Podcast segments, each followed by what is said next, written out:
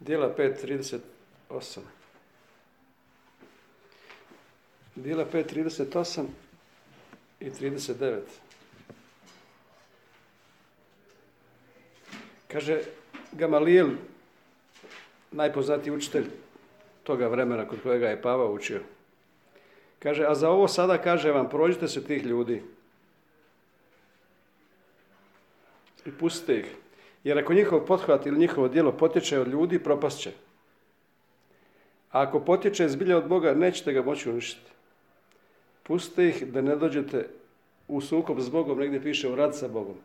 Ali grčka riječ je jedna, jedna riječ, teomahos, što znači bogoborci. Odnosno oni ljudi koji su u ratu s Bogom. Nema goreg položaja ako biti u ratu s Bogom.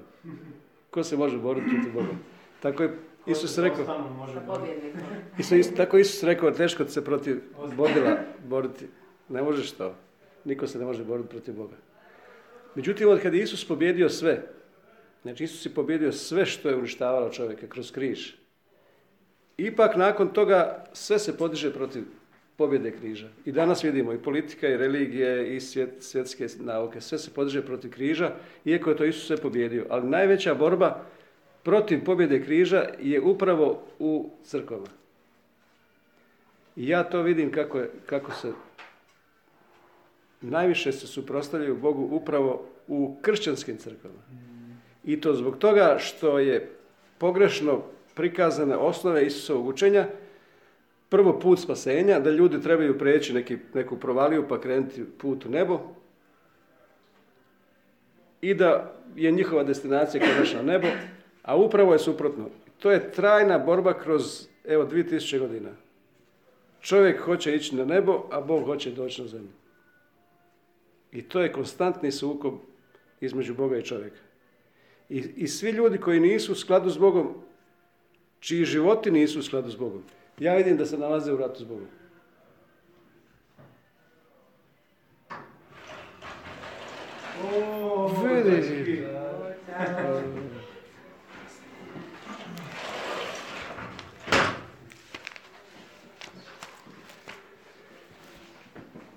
Znači, otkud to da ljudi žele otići na nebo, a Bog hoće doći na zemlju? Otkuda to?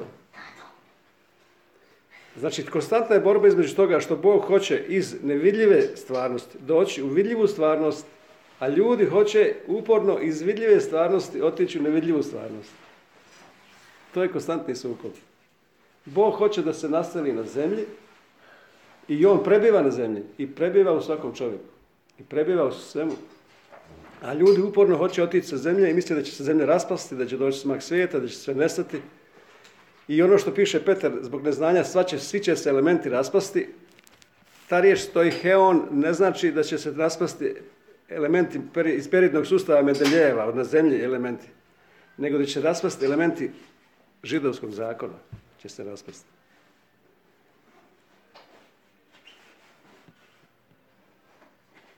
Zemlja je puna slave, cijelo vrijeme bila. Ali će se, i Habakuk i Izaija kaže da će se u posljednja vremena zemlja ispuniti spoznajom da je zemlja puna slave.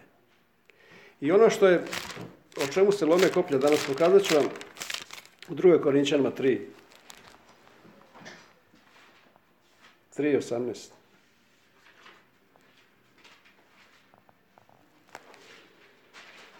A mi svi koji otkrivena lica odražavamo kao gledalu slavu gospodnju, preobražavamo se u istu sliku, uvijek sve slavniju jer dolazi od od duha. U nekim prevodima piše da mi idemo iz slave u slavu. Možda kod vas u nekom prevodu piše. Iz slave u slavu. I to je također jedana izjava koja je dovela smutnju da neki ljudi, da neki ljudi u Kristovom tijelu imaju više slave od drugih ljudi. Reli, najveći, najveći neprijatelj religije je učenje milosti da svi ljudi su jednaki, da svi ljudi su u Kristu imaju istu slavu, da svi ljudi u Kristu imaju isto pomazanje. I onda se, neki, onda se stvara, ako neko ima veće slavu ili neko ima neko veće pomazanje, onda se stvara kult ličnosti. A to nije učenje pisma. Ovo što piše da mi da se mi preobražavamo u, u, u, Krista, u istu sliku Krista, kad gledamo u njega kao u gledalu, iz slave u slavu. Radi se o tome da je, da je postojala slava zakona. U ovom poglavlju gore piše da je bila slava zakona, ali je veća slava, ako je gledano ono bilo slavno, nije slavno zbog prevelike ove slave, jer to prolazno slava zakona pojavilo se sa slavom piše, ali onda će tra, ovo trajno biti još slavnije. Znači mi prelazimo u stvari iz slave u slavu. Iz slave zakona smo prešli u slavu duha, u slavu novog zakona, u slavu novog saveza. A ne postoje više slave i manje slave bilo u kojem čovjeku. Ne postoji nivo da ideš iz manjeg nivoa slave u veći nivo slave. Nego postoji samo u tvom životu spoznaja da ideš iz, iz većeg nivoa slave u veći, iz manjeg nivoa slave u veći nivo slave. Znači postoji samo razlika u spoznaji. Iako je u, tebi slava stalna uvijek ista. Mi ne idemo iz slave u slavu. Zašto to govorim? Slušaj ovo zašto govorim. Za, zašto govorim to? Zato što je pismo naziva oca nebeskog otac slave. U Efežanu 1.17 piše neka vam Bog otac slave da duha mudrosti otkrivenja da ga potpuno poznate. Znači on je otac slave. I on je gospod slave piše u pismu.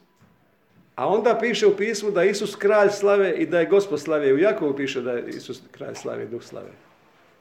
A onda piše u Petrovo, prvoj Petrovoj četiri, da je duh sveti duh slave. Ako se u tebi nalazi otac slave i Isus kao gospod slave i duh sveti kao duh slave, a u svakom mi smo hram duha svetoga i hram Boži, mi smo sama slava. To znači nema, ti nećeš ići nikada iz manje slave u veću slavu, nego je samo potrebno da ti vidiš, da dobiješ otkrivenje da su mi slava. Jer slava, paze ovo, slava je postojala, vidljiva manifestacija Božje prisutnosti koja je nazvana slava, postojala je kroz stari zavjet, postojala je u vidu oblaka, u vidu kiše, u vidu grmljavine, u vidu manifestacija, manifestacija Boga. Ta šekina Božja slava nalazila se u hramu Salomonovom.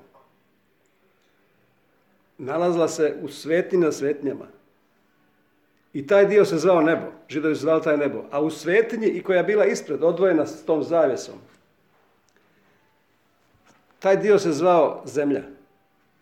I taj hram koji je Bog izgradio u, Izra, u židovskom narodu je bio veza između neba i zemlje. Znači mjesto gdje se susretali nebo i zemlja. I sad slušaj ovo. 115. psalam 16. stih kaže nebo je nebo Jahvino, a zemlju dade sinovima čovječim. Znači nebo je nebo Jahvino, a zemlju dade sinovima čovječim da, da, da čovjek upravlja ovdje koji je rođen od žene, da upravlja na zemlji. Znači nebo je bilo nebo Jahvino, a zemlju dade sinovima čovječim. Međutim, kad je u poslanku 14 Bog rekao, Melke Sedek rekao Abrahamu, od Boga Svevišnjega, Abrahamu blagoslov. Nekim prevodima piše da je, da je Bog njemu rekao da je, da je Bog dao njemu i nebo. To u Novom Zavjetu piše kad Isus skrsno, rekao je da nam je sva vlast na nebu i na zemlji. U Matej 28.18. Da nam je sva vlast na nebu i na zemlji, zato idite. Sad, slušaj sad ovo. Znači, nekada je nebo pripadalo Bogu, a zemlja pripadala čovjeku. Međutim, po Novom Savezu, po Isusu Kristu, i nebo je pripalo nama. Nekad je nebo pripadalo Bogu, nebo je nebo Jahvino, zemlja dada sina čovječi. Sada u Novom Savezu i nebo pripada nama. Zato piše da su mi novo nebo i nova zemlja. To znači da se, paze ovo, kad se Isus utjelovio na zemlji, u njemu je bilo sjedinjenje neba i zemlje. Znači, on je bio hram u jednom tijelu. U jednom tijelu Isusa bilo je sjedinjenje neba i zemlje. Ali kad se on multiplicirao nakon uskrsnuća i kad se on utjelovio u milijarde ljudi i drugih, svi ti ljudi su bili onda veza između neba i zemlje. Odnosno, utjelovljenje čovjeka sada je sjedinjenje duhovnog i materijalnog, sjedinjenje neba i zemlje. Mi smo samo nebo i, ne, i, i, i zemlja. Mi ne trebamo tražiti da se otvori nebo. Mi smo otvoreno nebo. Znači, mi smo potpuno sjedinjenje. To je, Isus je htio, Isus je htio da pod jednu glavu sjedini nebesko i zemaljsko. Znači, nema nikakve razlike. Gnosticizam je stvorio razliku između duhovnog i materijalnog, između vidljivog i nevidljivog. To je, to je stvorio gnosticizam, ali Isus je, pogledaj što piše Efežanima 1.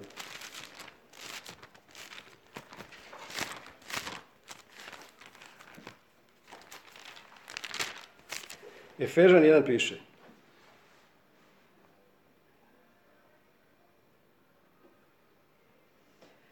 Deseti stih. Za provedbu punine vremena obuhvati pod jednu glavu u Kristu sve što je na nebesima i što na zemlji. Znači, u Isusu je sve, piše u Kološanama, da u Isusu je sve stvoreno, na nebu i na zemlji, po njemu je sve stvoreno. Znači, Isus je sve stvorio. I on je, svojim dahom je sve stvorio. I sve, sve se u njemu drži u redu. Znači, sve se Isusu drži u redu. Svo, sve stvorenje. Samo će se stvorenje doći u, u, u sklad sa glavom kroz ljude. Ako sve ovisi o Isusu, znači, zamislite da je sve stvoreno po Isusu, sve. Sve što vidite on je stvorio, za sebe stvorio. I sve se drži s njim u redu. Znači sve je povezano s njim. I ljudi, biljke, životinje, sav svijet, sve je povezano s njim. To znači, što Baxter Kruger uči, to mi oduševljava, on kaže, to znači sve što se dogodilo s tim, sa glavom, dogodilo se sa svim drugim. Sve je povezano s njim. I to će doći u sklad sa glavom. Nebesko i zemaljsko će doći u sklad sa glavom i na kraju će polja, stabla u polju pljeskati i sve će slaviti Boga i sve što diše će slaviti Boga. Naravno, kroz ljude, kroz, kad ljudi manifestiraju svoje pravi identitet, svoje sinovstvo. Kad, kad dobiju otkrivenje da, da su oni manifestacija slave. Samo, samo, samo sjedinjenje duhovnog i materijalnog, samo sjedinjenje vidljivog i nevidljivog. Kad čovjek to dobije otkrivenje, onda će se priroda sam automatski uskladiti sa manifestacijom toga. Znači, to neće biti našim silama nego će doći po otkrivenju našeg identiteta pravog sinovstva. Kad dobijemo to otkrivenje, onda će se onaj po hiperkomunikaciji od glave kroz nas sve automatski sjediniti i, kao što je u početku Bog rekao sve je veoma dobro, tako će i na kraju biti sve veoma dobro. Tako će i kraj biti slavan. Ali, će, ali sva obećanja Božja o vladavini piše da su mi, da Bog nas učini kraljestvom i svećenstvom, da vladamo gdje? Pogledaj što piše o otkrivenju. Ja ne znam, ja ne znam otkud, otkud ta ljudima ideja. U otkrivenju piše da vladamo na zemlji. Kaže ovako, učinio, kadar se da uzmeš knjigu, otvoriš pečate, jesi bio zaklan svojom krvi, skupio ljude od svakog plemena, jezika, puka i naroda, otkupio ljude, sve, sve ljude. I učinio ih za našeg Boga kraljevstvom, svećenstvom i oni će kraljevati gdje? Ne, neće biti na, na, na nebu. Kako nebu? Nebo je sišlo na zemlju. Nebo je sišlo na zemlju, znači Bog je ostao na zemlji i ostaće tu stalno. I Duh Sveti je izliven u svako tijelo. I Duh Sveti ispunja sla. Izaija 6 kaže, citirajući brojeve 14, prva, prva ta misao je sam Bog rekao u brojeve, pogledaj u brojeve 14.21, prvu, prvu tu misao je Bog sam rekao. Znači, hoću vam reći ovo da taj rat koji se vodi, a najveći rat je upravo iz kršćanskih crkava. Potpuna borba sa Bogom da ljudi hoće otići zemlje odavde, a Bog, hoće, Bog je došao tu i hoće ostati tu. I potpuni sukob u misli, u, u mislima, u, u, životu ljudi. Brojevi 14.21 piše ovako, Bog kaže, i tako ja živ bio i slave se moje napunila sva zemlja, reče Jahve. Slave se moje napunila. On, zamislite kako se Bog zakunio. Tako ja živ bio i slave se moja naporna zemlja. I onda kad je Izaija vidio Boga u Izaiji 6, pogledaj što piše Izaiji 6. Izaiji 6. poglavlje.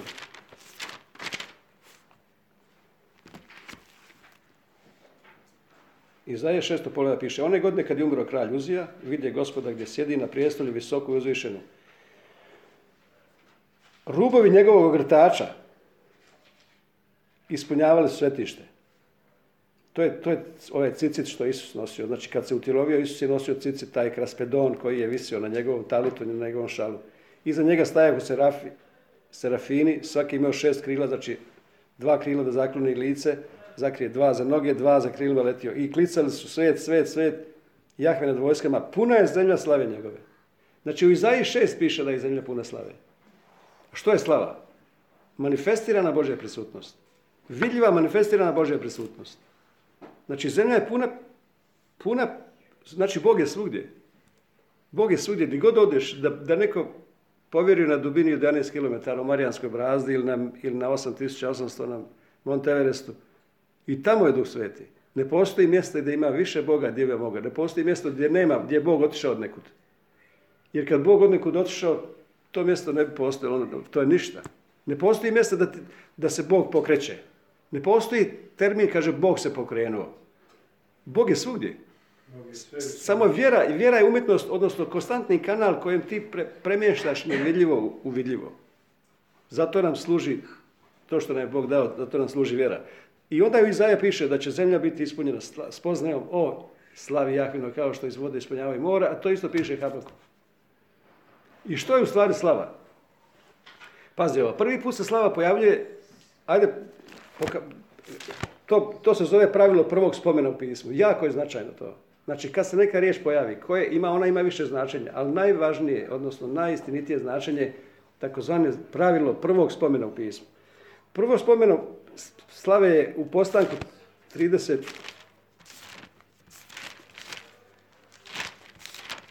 31. Postanak 31. U to Jakov dozna kako Labanovi sinovi govore sve dobro našeg oca uze Jakov i onoga što je moralo pripasti našem ocu namaknuo je sve ovo bogatstvo. Ovo dobro i ovo bogatstvo u originalu piše kabod, odnosno židovi čitaju kavod.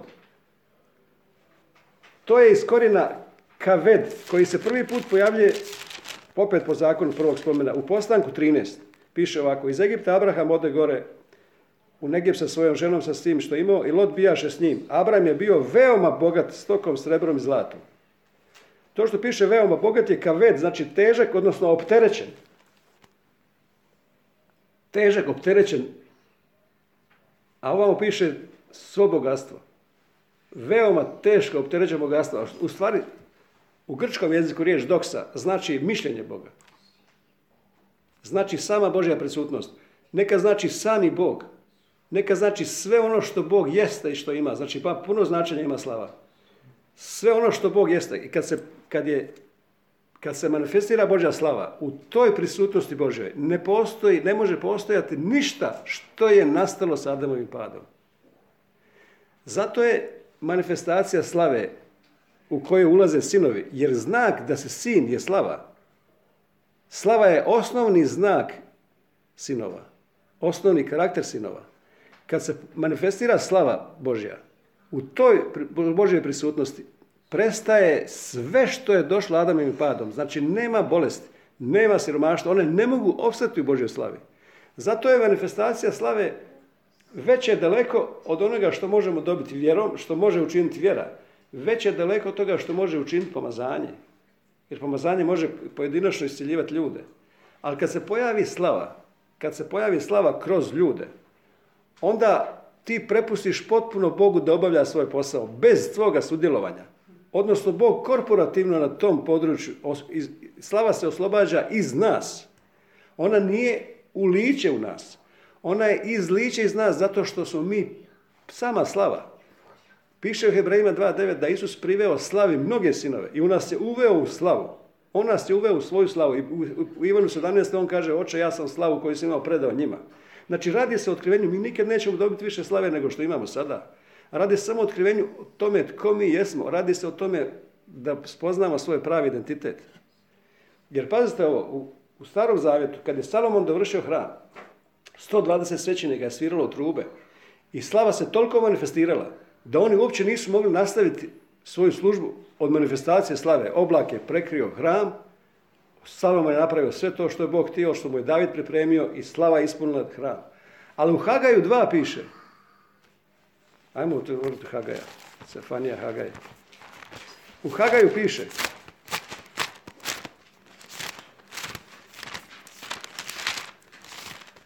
Mihaj nakon Habakuk i onda ide Stefanija Hagaj. U, Hab, u Habakuku 2 piše. Jer ovako govori Habakuk 2.6. Ovako govori Jahve nad vojskama. Zamalo ja ću potresti nebo i zemlju. I more i kopno. Potrest ću Isusom. Et, riječ. Et, alef, tav je Isus. Odnosno riječ. Sve. Hagaj, Hagaj. Hagaj. 2.7. 2.6.7. Potrest ću sve narode. Da dođe blago svih naroda da dođe željeni svim narodima. I slavom ću napuniti ovaj dom. Moje zlato, moje srebro, riječ je Jahve nad vojskama. Slava ovog drugog doma bit će veća nego prvoga. I na ovom mjestu ću dati šalom puninu blagoslova. Prošli put kad sam govorio o, obededu, o, o kovčegu saveza koji smo mi, mi smo hodajući kovčeg saveza. Kad je taj kovčeg saveza bio u kući obed Edoma, iz Gata. Nakon što ga niko nije, filistejci su ga vratili, pa čovjek je bio ubijen u Abenadavome kuće, ga vozili, čovjek bio ubijen jer otvorio poklopac pa se vidjeli grijesi koje je pokrivala krv i niko nije smio uzeti kovčeg saveza, u straha. I onda je bio sklonjen u kuću obede Edoma iz Gata. Tri mjeseca u toj kući bio. Nakon tri mjeseca sve njegovo imanje je bilo blagoslovljeno. On sam bio blagoslovljen. Njegi je 68 braće, rođaka. Sve što je imao, sve bilo blagoslovljeno. I kad je David vidio da je tako blagoslovljen čovjek, rekao, ja moram dobiti Kovečeg saveza Jeruzalem. Išao po njega. I na svaki šest koraka klao vola. Na svaki šest koraka klao vola. Šest koraka. Šest koraka. Krv. I doveo kovčeg Znači, gdje je kovčeg saveza, tu je blagoslov. Znači, mi, mi smo blagoslovni na tom mjestu. Na tom mjestu ću ja, ću dati šalom. Što, što je šalom? Punina blagoslova. A slušaj što kaže Hagaj. On govori da je taj hram, slava drugog hrama, je veća od onoga prvog hrama. Znači, ako je, ako je kad je Salomon napravio hram, koji je sagrađen rukom, i koje, je i koje je bilo mjesto gdje se susretala neba i zemlja, jer, jer je sve bilo okolo u grijehu, Svetnjina svetnjina bilo nebo, a sama svetinja je bila zemlja, znači to predvorje, a okolo se zvalo more, tamo okolo se zvalo more, odnosno bezdan. To su stranci bili u bezdanu. More, narodi koji nisu bili izabrani. Zato piše sada mora nema. Nema zato što svi unutra sada. Sastalo se nebo i zemlja. Tu je bio sastanak neba i zemlje. I kad je na tom mjestu se spustila slava, i službenici nisu mogli nastaviti ništa svoju službu zato što je Bog preuzeo. To je samo slika. Kad dođe slava, kad se manifestira slava koja je došla, kad se otkrije, onda ćeš ti prestati sa svojom službom. Onda, ćeš, onda će Bog preuzeti potpuno službu u tvojom životu. Ti ćeš samo biti svjedok, odnosno očevidac toga što Bog radi. Ti ćeš biti samo tijelo kroz koje Bog radi, jer je to Bog od uvijek htio. Bog je došao da se nastane na zemlju i ostane i uzme u svakome svoj lik. On je to uzeo, samo ljudima još ne spoznaju ko su, oni ko su. Jer što sam rekao, što je, kad se manifestiraju sinovi Božji u, svojoj punini, osnovne dvije karakteristike će biti ta, ta, da će biti to poniznost, znači poniziti se pod moćnu ruku Božju, prepusti da Bog radi, i manifestacija Božje ljubavi da ljubiš sve stvorenje, ljubiš biljke, životinje i sve ljude bez razlike ko su oni i što su tebi činili. Znači, to će biti potpuna manifestacija sinova kroz koji Bog radi. Znači, Isus nije došao da ljude oslobodi od grijeha, da ih otkupi, da ih blagoslovi. On nije došao s tim ciljem. Naravno, to se rekao, to su bonus, to su nus proizvodi. Ali došao sa ciljem da se on utjelovi u svakom čovjeku i da živi svoj život i da produži sebi dane i da nastavi živjeti svojim životom. I on kaže, ja ću u njima sagraditi svoju rezidenciju i živjet ću svojim životom. Em peripateo. Tako piše 2. Korinčana 6.16. Znači sve se to događa samo po otkrivenju. Nema nikakvih naših napora da stvorenje dođe iz ropstva raspadljivosti u slobodu slave Deće Božje. Pogledajmo to pa ćete vidjeti da to nema. Otvorimo taj ključni stih u kojem Pavo govori Rinjama 8.19. 8.19.20.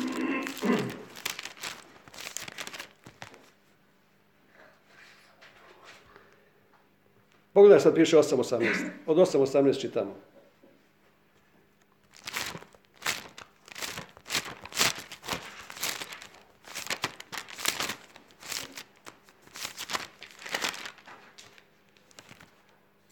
Otvori 8.18, od, od, od, za čas me Duh Sveti mi posjede, odem u prvu Petrovu, prva Petrova, prva Petrova 5, 5.10.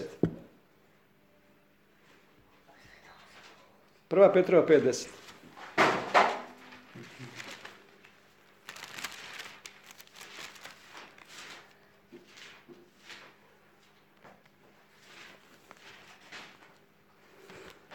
Prva Petrova 1.10 piše ovako, Bog izvor svake milosti, onaj koji, je va, koji vas je u Kristu pozvao u svoju vječnu slavu. Sam će vas, kad budete neko kratko vrijeme trpjeti, usavršiti, učvrstiti, ojačati, utvrditi njemu slava i vlast u vijeke vjekova. Amen. Znači, Bog, Bog, Bog, Otac nas je pozvao u Kristu u svoju vječnu slavu. Mi smo već tu. Neće doći slava jednog dana. Neće biti, nećemo ikada ići iz slave u slavu. Zato što je Otac slave i Duh slave i Gospod slave i Isus kralj slave sve, sve je to već u nama. Radi se samo o razotkrivanju tog dovršenog dijela Isusovog koje je već dovršeno. Samo nam to je ostalo. Razumijete to? Nemamo tražiti ništa. Jer ako, ako, tra, ako bilo mi što tražimo od Boga, mi smo u poziciji siromaha. Onda imamo mentalitet siromaha, nego mi jedino što možemo tražiti, Bože, otvori nam oči, oče slave, daj nam duha mudrosti otkrivenja, da potpuno upoznamo to što su činio s nama. Da vidimo to dobra, da vidimo sva ta dobra djela koja imamo u Kristu Isus, kaže u Filemonu 6. Da nam vjera bude djelotvorna u spoznaji svakog dobra koja već imamo u Kristu Isu. Znači, mi možemo samo tražiti da nam Bog otvori oči da to vidimo. I Bog je Pavlu rekao u djelima 26, ja te šaljem da im otvoriš oči. Nešto da, im, da ih nešto daš što oni nemaju. Svi imaju isto. Svi ljudi na svijetu imaju isto pomazanje koje ostaje u njima. Svi ljudi na svijetu imaju istu slavu. Religija, ti si glavna opasnost za religiju broj jedan kad to kažeš. Zato što religija svaka produhovljava se i u budizmu, i u islamu, i u kršćanstvu. Svi hoće da produhovljavaju se, neko je duhovniji od nekog drugog. Ali ne, Bog je svima dao isto. Bog je, kad je umro, svi su umrli jednako i kad je uskrsnuo, svi su uskrsli i kad, je posjedno jedne strane, svi su posjednuti, svi imaju isto. Znači, u Rimljan 8.19 piše, ovo isto što Petar govori. Odnosno od 8.18. Držim doista da patnje sadašnjeg vremena nisu dostojne usporede sa slavom koja će se objaviti u nama. Znači ona je tu, ali će se ona objaviti. Što se Boga tiče, to je već pripremljeno sve. Radi se samo o tome, ja ne, ne znam kako objasniti u tome, koliko mi, koliko smo fokusirani, koliko smo fokusirani na to da, da to primimo. Koliko, koliko nas ne odlače svjetske tjeskovne brige i stvari da, da, da, da, da, da se odemo iz tog fokusa, jer sam rekao, to Bentley rekao da je glavno, glavno oružje neprijatelja da, je, da te odvuče od fokusa na Krista. Što kaže u Hebrejima 12, skrenite pogled na začetnike završitelja vjere Isusa. Znači, to znači potpuno uspraviti tamo pogled da upoznaš to što ti jesi. Ovdje piše, cjelokupno stvorenje, ustrajno, na prstima, sa istegnutim vratom, uzdignutom glavom, iščekuje manifestaciju sinova Božih. Da se oni objave. Da se to, da, da se to vidi. Stvorenje naime bijaše podvrgnuto iz praznosti zbog Adamovog pada. To znači sva priroda stenje, uzdiše, muči se. I priroda se rađa. Priroda je u porođenim mukama. Ovo sve što vidite na svijetu da se događa. Sve što vidite, poplave, tsunami, potrese, sve ovo što se događa i u, i u Hrvatskoj sada, sve, sve ove tragedije, ove traume, to je potpuno to muke. Piše da to stenje i muči se. Iščekuje manifestaciju Sina Božeg koji će blagosloviti, odnosno vratiti u njihovo prvobitno stanje koje je bilo. Znači, priroda mora postati nadprirodna. Kad se pojave sinovi Božiji, onda će, onda će se oni, to će biti izvan vremena. To će, to će doći, vječnost će prodrijeti, četvrta dimenzija će prodrijeti u dimenziju prostora i vremena. Da ne govorim sad o tome kako Isus tražio smokvu kad nije bilo vrijeme smokava. Jer je morala odgovoriti, smokva je morala odgovoriti na, na, na zahtjev svoga tvorca. Kako, je, kako su čestice vode odgovarale kad Isus hodao po vodi, kad je Petar hodao po vodi? Kako su čestice vode odgovarale kad je pretvarao vino? Znači priroda, Isus je bio gospodar kvantitete kad je mnažao kruh i ribu i gospodar kvalitete kad je jednu kvalitetu pretvorio u drugu iz vodu u vino pretvorio. Bio gospodar nad vremenom kad je sjelio stotnikovog slugu bez obzira na daljinu. Bio gospodar nad, znači nad prostranstvom, nad vremenom kad je sjelio čovjeka koji 38 godina se mučio. Gospodar nad smrti, gospodar nad bolestima. Znači potpuni vladar, autoritet koji nam je Isus dao, autoritet na grčki jeziku je ekskusija. Potiče od riječi ek e imi, što znači ja sam Bog. Razumijete što, kad je Mojsiju rekao Bog, ajde je faraonu, reci ja jesam. Ja jesam me poslao, to znači ja sam to. Bog je nama dao svoj autoritet. Ja nemam svoj autoritet nego njegov, kao što nemam svoj um, nego imam Kristov um. Kao što nemam svoju pravednost, nego imam njegovu pravednost. On je mjera moje pravednosti. Kao što nemam svoje zdravlje, nego njegovo zdravlje. Zato što on se potpuno nastanio u meni. I Pavo kaže, dječica moja koja je ponovo rađan dok, se, dok Krist ne uzme svoj lik u svakom od vas. I živim, ne živim više ja, nego Krist živi u meni zaustavio ovdje malo u Rimljan 8, ostavim tu zato što je to temeljni stih cijelog, cijele, cijelog 21. stoljeća. Ja vas uvjeravam da je to manifestacija sinova je znak 21. stoljeća. Ja vas uvjeravam da to je ono zbog čega mi živimo svi. U Korinčana prvo pogled, ostavi na, ostavi na Rimljan 8. Otiđu prvo, u prvu poslanicu Korinčanima, četvrti stih. Neprestano zahvaljujem svome Bogu za vas na milosti Božjoj, koja me dana u Kristu Isusu. U njemu ste postali bogati. 1.4. 1.4. U njemu ste postali bogati. Svakom pogledu. U svakoj vrsti govora i znanja. Jer, jer se svjedočanstvo Krista, kao što je Filip otišao u Samariju pa propovedao Krista, to što znači propovedao Krista? Sam je bio manifestacija Krista. Jer se u njemu objavio sin. Kao što u Antiohiji prvi put nazvaše kršćane Kristo, Kristijanos. Znate što znači Kristijanos? Mali, krist, mali Kristi. Mali Isusi. Nazvali su ih Kristijanos. Jer su činili to isto što je činio Isus. Kaže, ovo su oni što su bili sa Isusom. Oni čine isto što Isus. Znači, Isus se multiplicirao, Isus se umnožio, Isus je ušao iz jednog tijela, ušao u milijune drugih tijela. Kakav je on, tako su mi u ovome svijetu. I ovdje piše, jer se svjedočanstvo Krista učvrstilo u vama. Tako da ne uskudevate nijedno milosti. Dok, što, što dok? Dok čekamo objavu Isusa, sada, ne da dođe jednog dana s neba. Naravno, nebo će Isusa pridržati do vremena sveopće obnove, palingenesije. Dok se sve ne dođe u sklad sa, sa glavom. Pazite ovo. Znači, Isus je došao nakon deset dana kad je hodao zemljom u proslavljenom tijelu. 40 dana je učio o kraljevstvu Božijem. Nakon deset dana se vratio u duhu. Vratio se u duhu nakon deset dana i sad je ušao u sve ljude. A onda 70. godine se pojavio dan gospodnji, se zove dan gospodnji. To je taj dan gospodnji koji on se pojavio u oblaku kao sud nad zakonom. I uništio je sve elemente zakona. Isus se, to je bio Isus, opet Isusov dolazak. U, u, obliku, u oblaku koji u pismu predstavlja zakon. Ali će se Isus konačno pojaviti da ga vidimo tek kada mi pripremimo put gospodu da se on pojavi. A on će se pojaviti, kaže, nebo će ga pridržati do vremena sveopće obnove. Kada se manifestiraju sinovi i kroz sinove se stvorenje dođe u sklad sa glavom, onda će se Isus pojaviti da ga vidimo. To će biti, ja ne znam koji Isusov dolazak. Koliko puta Isus je dolazi u starom zavjetu, kad su bili šadrag mešak ubačeni u užarenu peć, kaže, a neki četvrti kao sličan sin čovječio tamo s njima bio. Znači Isus je tamo bio. To je teofanije, takozvano pojavljivanje Isusa u starom zavjetu tijelu. On se puno puta pojavljivao. Ja ne znam koliko puta treba reći o Isusovim dolascima.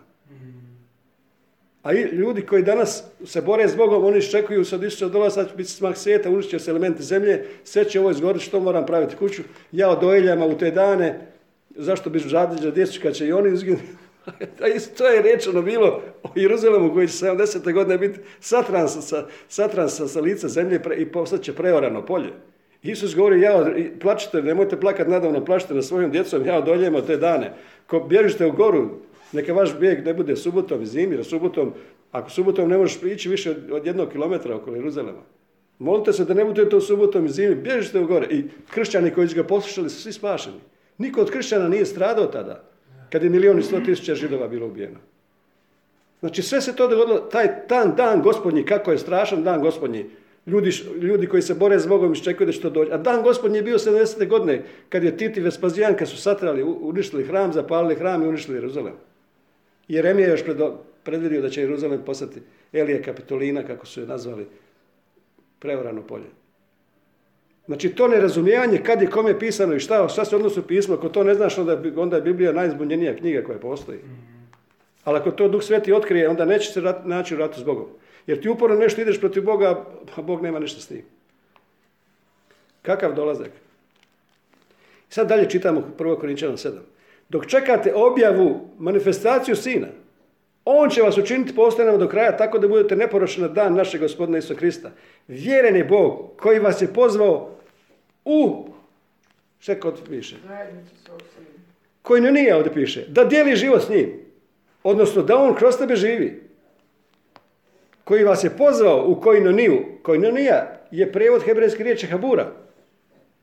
U njegovim smo ranama iseljeni. O njegovom sjedinjenju sam iseljeni. Habura znači sliti u jedno. A riječ haba, iz korijena habar, što znači bar, znači sin, a het ograda. To znači ograđen si u sinu. Sakriven svoj život u Kristu je sakriven. Znači ti si potpuno u Bogu. Ali kad se manifestira slava, vratimo se na Rimljanu 8 poglavlje. Pogledajte kako će to biti. Znači ljudi pokušavaju da će proizvesti probuđenje, pokušavaju proizvesti vjeru, pokušavaju da misle da će oni svojim silama riješiti. da, da stvorenje dođe iz ropstva raspadljivosti u slobodu slave djece Božije. Što to znači? Slušaj ovdje što piše. 20. Stvorenje. Znači svi ljudi koji još nisu spašeni. I biljke, i životinje. Znači sav svijet i sva priroda. A Elohim, da samo da vam kažem usput, Elohim ima istu, istu gematrijsku vrijednost kao priroda. Zato što je sve od njega stvoreno. I iz njega stvoreno. Znači, sve se u njemu drži u redu. Sve je po Isusu stvoreno i za Isusa stvoreno. Znači, ja sam stvoren za njega. Onaj svijet je stvoren za njega. Svaka biljka je stvorena za njega. Odnosno, on je sam to stvorio. Razumijete da Isus stvoritelj svijeta? Isus je to za sebe stvorio. I sve se, sve se mora po, po zakonu hiperkomunikacije veze s glavom doći u sklad taj. Jer kad je Isus, kad je Isus umro i sve stvorenje je umrlo. Pa Daniel se sjeća kad je bilo potpuno pomračenja sunca koje daje život na zemlji, kroz koji Bog daje život na zemlji, da su zamrle sve, sve, cijela priroda je zamrla, nije se čula ni jedna ptica, ni jedan insekat, nije bilo vjetra, bilo je sablazna tišina i sablazna zatamnjenje. Pa smo gledali svi kroz jedne naočale sunce. Samo zato što se sunce bilo, ali on je sunce pravednosti koje je došlo sa zdravljem Ako je on, ako je on ispunjen hram sa suncem pravednosti, sa zdravljem kojega se dotakla žena, znači mi smo sunce pravednosti sa zdravljem. Mi smo hram njegov. Sad smo mi njegov hram. I vi ćete što Daniel dobio, vi ćete izlaziti kao telat koje su dugo stajala u, štali. Kad to vidite. Kad sunce pravednosti ogrene sa zdravljem u zrakama. Ali on se pojavio i sad se on uhramio u nama. Mi smo sad taj hram. Nama pripada sada nebo. Pazite ovo, to je, to je skandalon za ljude reći. Kad se pojavi neki skandalon, kad se pojavi istina iz pisma, ona u početku uvijek doživljena u ljudi kao hereza, kao skandal. Kad ja kažem da sad nam pripada nebo. Zato što ne Bog dao nebo. Mi smo samo utelovljenje neba.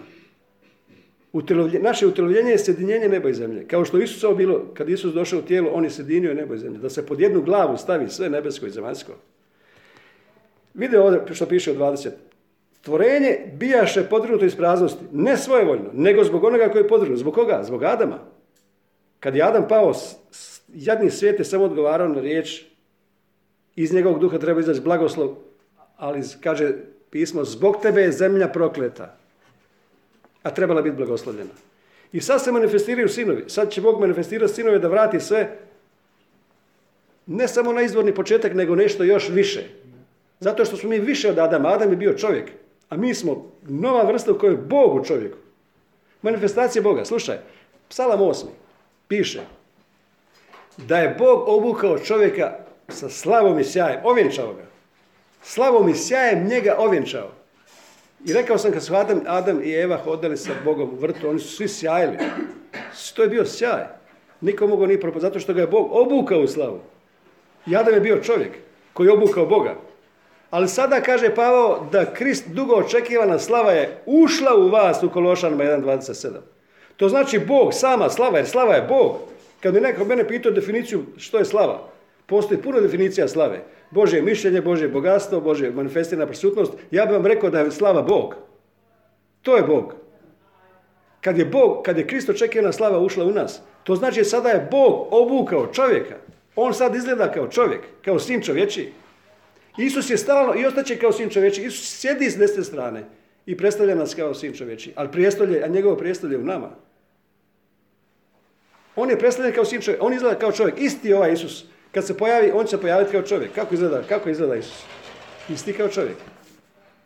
Isto ima ruke, noge, glavu, nos. Jer kad je Bog stvarao čovjeka, on je naslonio, piše, naslonio je tijelo od zemlje koje je napravio, naslonio je lice uz lice, nos uz nos, čelo uz čelo, usta u usta i i puhao dahom.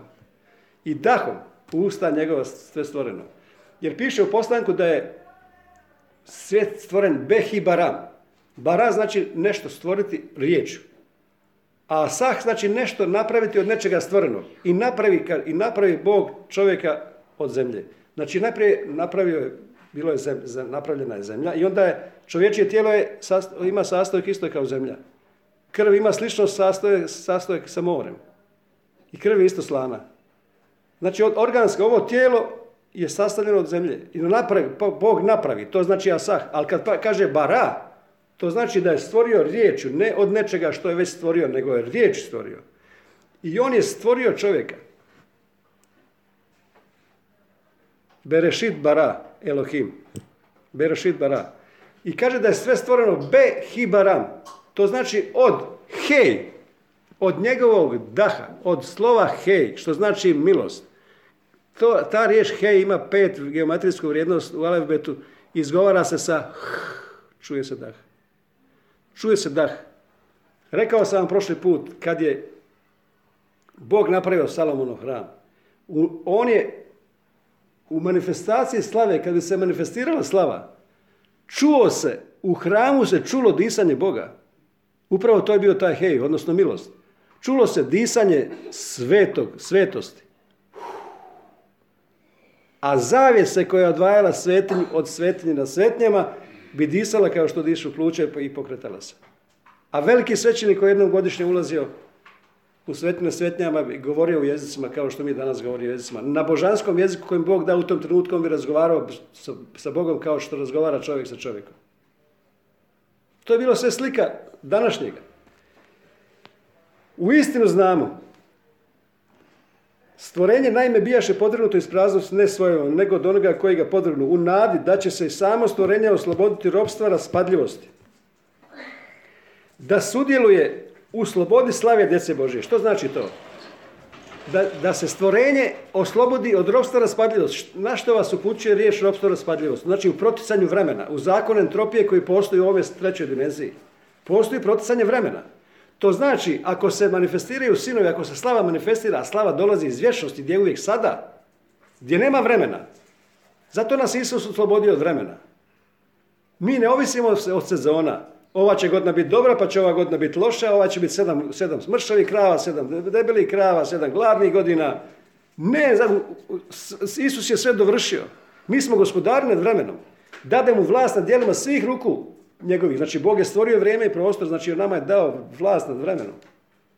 Kao što Isus zatrebalo za, za hramski porez, pa iako on nije trebao platiti, ali rekao, evo, evo doće riba će doći. Nije, nije čekao neku sezonu.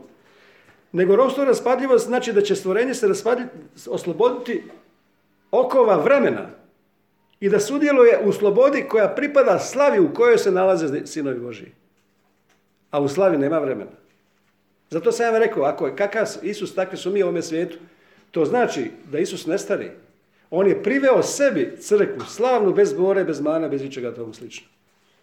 Ako postoji istina da mu se kao orlu mladost obnavlja 103. psalam, onda može i danas i sutra i preko sutra. Zato što je đavo učio Adama da umre 930 godina ga treba učiti da umre. Iako Adam trebao živjeti vječno. Ali kad je pao, znate što kaže jedan rabin? Da on ima otkrivenje da kad je Adam, kad je Bog stvorio Adama, kad su oni šetali za, u, u vrtu, ne za dnevnog povjetarca, tamo povjetarca uopće nije bilo vjetra, nije bilo, nego to piše u duhu, u duhu dana piše, a ne za vrijeme povjetarca, kao puhao je vjetar lagani.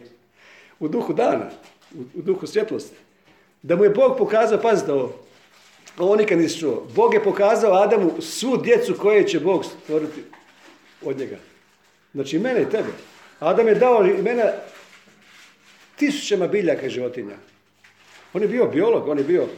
Zamislite to što je Adam dao. Adam je dao svima i nije zaboravio. Kad se pojavi žirafa, nije on rekao kako se ova životinja zove.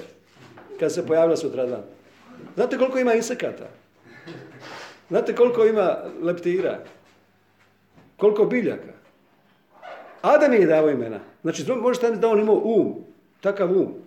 A mi imamo još više Kristov um, samo trebamo osloboditi to što, mogućnost koju imamo. Adam je bio čovjek, mi smo Bog u čovjeku. Znači, Bog je Adamu pokazao sve ljude koje će od njega stvoriti. Jer piše iz jednog, da od, od, jednog, od jedne krvi je stvoren sav ljudski rod, piše u dijelima 17. Iz jedne krvi, od Adama i Eve. I kad je Bog pokazao Davida, kad je Bog Adamu pokazao Davida, onda, mu je, onda je Bog rekao Adamu, ovaj je rođen da živi samo tri mjeseca. Onda Adam rekao, Evo ja vam dajem svojih 70 godina. I onda je Adam živio umjesto tisuću koji znači maksimum do kojeg može živjeti. Jer kad kaže tisućugodišnje kraljevstvo, odnosno kad kaže da, da je Salomo zaklao tisuću volova. Naravno da nije zaklao tisuću volova jer je riječ elef. Znači tisuću, znači maksimum koliko je on mogao. Ljudi misle sad tisuću volova on zaklao. Ne. Tisućugodišnje kraljevstvo znači živjeti maksimalno koliko treba živjeti. I, Adam, I David je stvarno živio 70 godina, umro u 70. godini. A 1000 minus 70 je 930. I Adam je živio 930 godina. Ja vjerujem da mi ulazimo u jedno kozmičko, kozmičko prostranstvo, jedno, jedno, jedno oslobađanje od, od vremena, od prostora, jednu, jednu dimenziju gdje možeš šetati kroz vrijeme prije i poslije. Iako možeš reći nismo prešli ni, ni prvi osnovne, ali pitanje slave nije pitanje koliko mi provodimo vremena. Pitanje duhovnog rasta nije pitanje koliko si vremena u crkvi, nego pitanje otkrivenja. Koje otkrivenje možeš dobiti? Znači, znači stvorenje će iz ropstva raspadljivosti sudjelovati u slobodi koja pripada slavi sinova. Jer stvorenje iščekuje da se sinovi pojave, da Bog otkrije sinove onakvi kako oni stvarno jesu u očima Boga. To je ono što mi očekujemo. Da se razotkrije to. Oče slave, daj nam duha mudrosti otkrivenja da te potpuno poznamo. Da vidimo koju nadu pruža poziv i da vidimo sve to što, koje bogatstvo slave je baština u svetima. Jer Bog je još u Aninoj molitvi koja je rodila Samuela rekao da je Bog daje prijestolje slave u nasljeđe nama. To piše u Samuelu 2. Bog daje prijestolje slave u nasljeđe. Sami ste koje je to, koje je to obećanje? Na prijestolju slave. I što piše dalje? U istinu znamo da sva stvorenja zajedno udišu i sva skupa se nalaze u porođajnim mukama. I mi se nalazimo u porođajnim mukama. Mi to iščekujemo, znači mi smo zatrudili s tima, govorim da je ostalo malo još da rodimo. Mi se, zašto? Mi se nalazimo u porođajnim mukama da se raširimo, da se proširimo, da, se Isus, da Isus se proširi kroz nas, da Isus kroz nas živi. Jer te, kad je Isus rekao u Ivanu 7.38, otvori Ivan 7.38,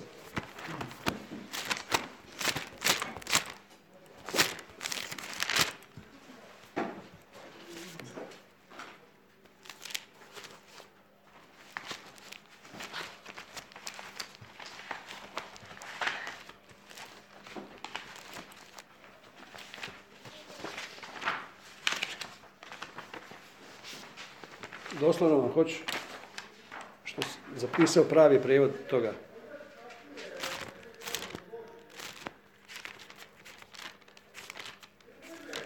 Znači, mi smo trudni, mi smo trudni, trebamo se raširiti. Izaija 54 kaže, kliči nerotkinja koja nisi rađala. To smo mi. Raširit ćeš se desno i lijevo. A ta, ta riječ raširit će se desno lijevo je pe, taj feres, fares, perec. Raširit će se, znači napravit će se proboj desno lijevo. Ti ćeš se raširiti, Isus će se manifestirati, manifestirati kroz tebe kad, kad se izbije taj klin, kad se izbije to brvno koje, koje, koje ti smeta da vidiš, to, to pokrivalo da vidiš tu istinu, da vidiš ko si ti i ko je Bog. Da se Isus potpuno manifestira kroz nas. I da iz nas poteku potoci žive vode koja je Isus. Isus je ta živa voda. Da Isus potpuno živi. Isus je živa voda, slušaj me. Slušaj me, doslovno što piše u Ivanu 7.38, kod nas piše ovako, u posljednji dan i glavni blagdana Isus je stajao i ako je tko žedan, kod mene piše neka dođe k meni i neka pije. I, neka pije tko vjeruje u mene, kako veli pismo iz njegove nutrine poteći potoci žive vode. Međutim, tako ne, tako ne piše originalno. Nisu točke, nisu točke zarez dobro određeni. Ako tko žedan, neka dođe k meni i neka pije. Znači mi u kruhu i vinu, mi se hranimo sa Isusom. Janje, janje koje su prije jeli u, u, post, u, postanku 12 kad su izlazili u pashi, janje se sada u Novom Zavjet pretvorilo u kruh. Znači mi u kruhu jedemo Isusa. Isus kaže ko jede moje tijelo, ko pije moju krv, živjeće. Znači, ko pije, onda piše, tko vjeri u mene, na način kako veli pismo, iz njegove nutrine poteče poteč žive vode. A slušaj, slušaj što kaže istinski prevod. Ako vjerujete da sam ja, to o čemu piše sveto pismo, i da ste vi isto to što sam ja, tada će rijeke žive vode koje sam ja, manifestirat će se Isus kroz vas, poteće iz dubine vašeg bića. i objaviti sinove stvorenju koje iščekuje. I prelijevat će se iz vas automatski slava u stvorenje. I stvorenje će prijeći iz robstva raspadljivosti u slobodu slave koja pripada sinovima u koje ih je uveo Isus. Jer piše Hebrejima 2.9 da je on priveo slavi mnoge sinove i u Petru sam rekao da nas on uveo u večnu slavu. Znači slava iz nas će automatski se prelijevati u stvorenje, mi, bez našeg napora. Jer što piše to? Što piše da se vratim još jednom rimljeno? Znači, ne, nikada Bog nije mislio da, će to, da on ima neke sezone, pa da će to dogoditi u budućem vremenu. Nego ovisi samo o otkrivenju. Pazi što piše ovdje. U istinu znamo da sva stvorenja zajedno uzdišu i da sve skupa nalaze u porođajnim mukama sve do sad. Što je sad? Sad je vječnost. Ne jednoga dana. U porođajnim mukama se nalazi, znači svijet je mukama, to su trudovi, to su trudovi rađanja svijetu. Ali mi smo trudni. oni su trudni, svijet je trudan, mi smo trudni. Mi smo u porođajnim mukama, isto smo u porođajnim mukama da se proširimo. otvori, otvori Zaju 54, da možeš to pratiti. Otvori Zaju 54. Ja vas uvjeravam da je to samo pitanje otkrivenja, odnosno vjere da je Isus sve učinio, da je Isus dovršeno djelo. Znate što, se, što je otkrivenje vjere? Vjera je, otkrivenje vjere, kad sam rekao da treba 613 zapovjedi, pa 11 zapovjedi, pa 3 zapovjedi, a kada rekao pravednik će živjeti od vjere. To znači neko je već učinio i ja samo trebam to vidjeti što je Isus učinio. Vjera ti je bijela zastava da si, da si kapitulirao i odustao svih svojih napora. I kažeš, I kažeš ja se predajem, ja se predajem, Isuse, ti si sve to stvorio. I ja trebam ući samo u ta dobra djela koja si ti učinio. U Izaije 54. Ovo je najbolja definicija do sada. Kaže Izaija 54, kliči nerod koji nisi rađala. Zašto ovo? Nakon 53, nakon križa. Nakon križa, znači sve je bilo neplodno. On je uništio svu neplodnost, prokletstvo neplodnost, sve što nisi, što nisi imao u zdravlju, u financijama, u, u, obitelji, u svemu, sve Isus uništio. I sada ti možeš kao da to već imaš, kliči nerod kad još nisi rađala. Još dok si u porođajnim mukama kliči. Još dok si trudna kliči. Jer, će, jer, jer vrsna žena se raduje danu budućem zato što ona to vidi. Ti si pripremio svoj dan, ti to vidiš. Ti to vidiš zato što to već imaš. Ono što imaš kao sjeme, ti već imaš kao žetvu. Podvikuj radost ti što ne znaš za trudovi, jer osamljena više ima nego udata. Raširi prostor svog šatora, razastri ne štedi platna svog prebivališta, produži mužeta kolči učvrsti, jer će se proširiti desno i lijevo. I tvoje će sjeme zavladati narodima i napučiti, opustile gradove. Tvoje sjeme je zara, zadar. A proširit će se je perec, odnosno fares, proboj. Znači dogodit će se proboj. I, što, koji proboj? Šiknut će iz nas vrelo žive vode, a to je Isus. On će se probiti, on će se roditi iz nas. Znači mi smo trudni, ali nećemo začeti sa samim sobom, sa, sa starim čovjekom, sa onim tjelesnošću, nego će, mi ćemo roditi Isusa. Amen. Razumijete to? Iz nas će, kao u starom zavjetu kad je, kad je Perec, o kakav li proder napravi, kako ovaj probio, ovaj se bio pojavio prvi rukom, a ovaj, ali pazi o čemu se radi. Ovaj drugi je bio blagosloven jer pusti ovoga da prvi bude. On je bio blagosloven jer je ovaj prvorođenac među mnogom braćom blagoslovio brata. Tako da je Zarak bio blagoslovljen i njegovi sinovi Etan i Heman su napisali psalme, bili su najmudriji ljudi do Salomona. To znači ovo potomstvo će biti kao glava. Isus je prve, prvorođenac među mnogom braćom jer je on dao sve ono, dao nama. Sve svoje dao nama. On, mi smo pustili njega da se on rodi prije. A onda će sve drugo biti blagoslovljeno. Onda su mi sami blagoslovljeni s njim. Jer kakav je on, tako su mi u ovome svijetu. I tvoje će, napušit će, se, opustile gradove. Koje gradove? Šibenik, Split, Medviđa, Pašman, Kovon, Sutomišica, Mrljane, Neviđane, kako se zove, Muline.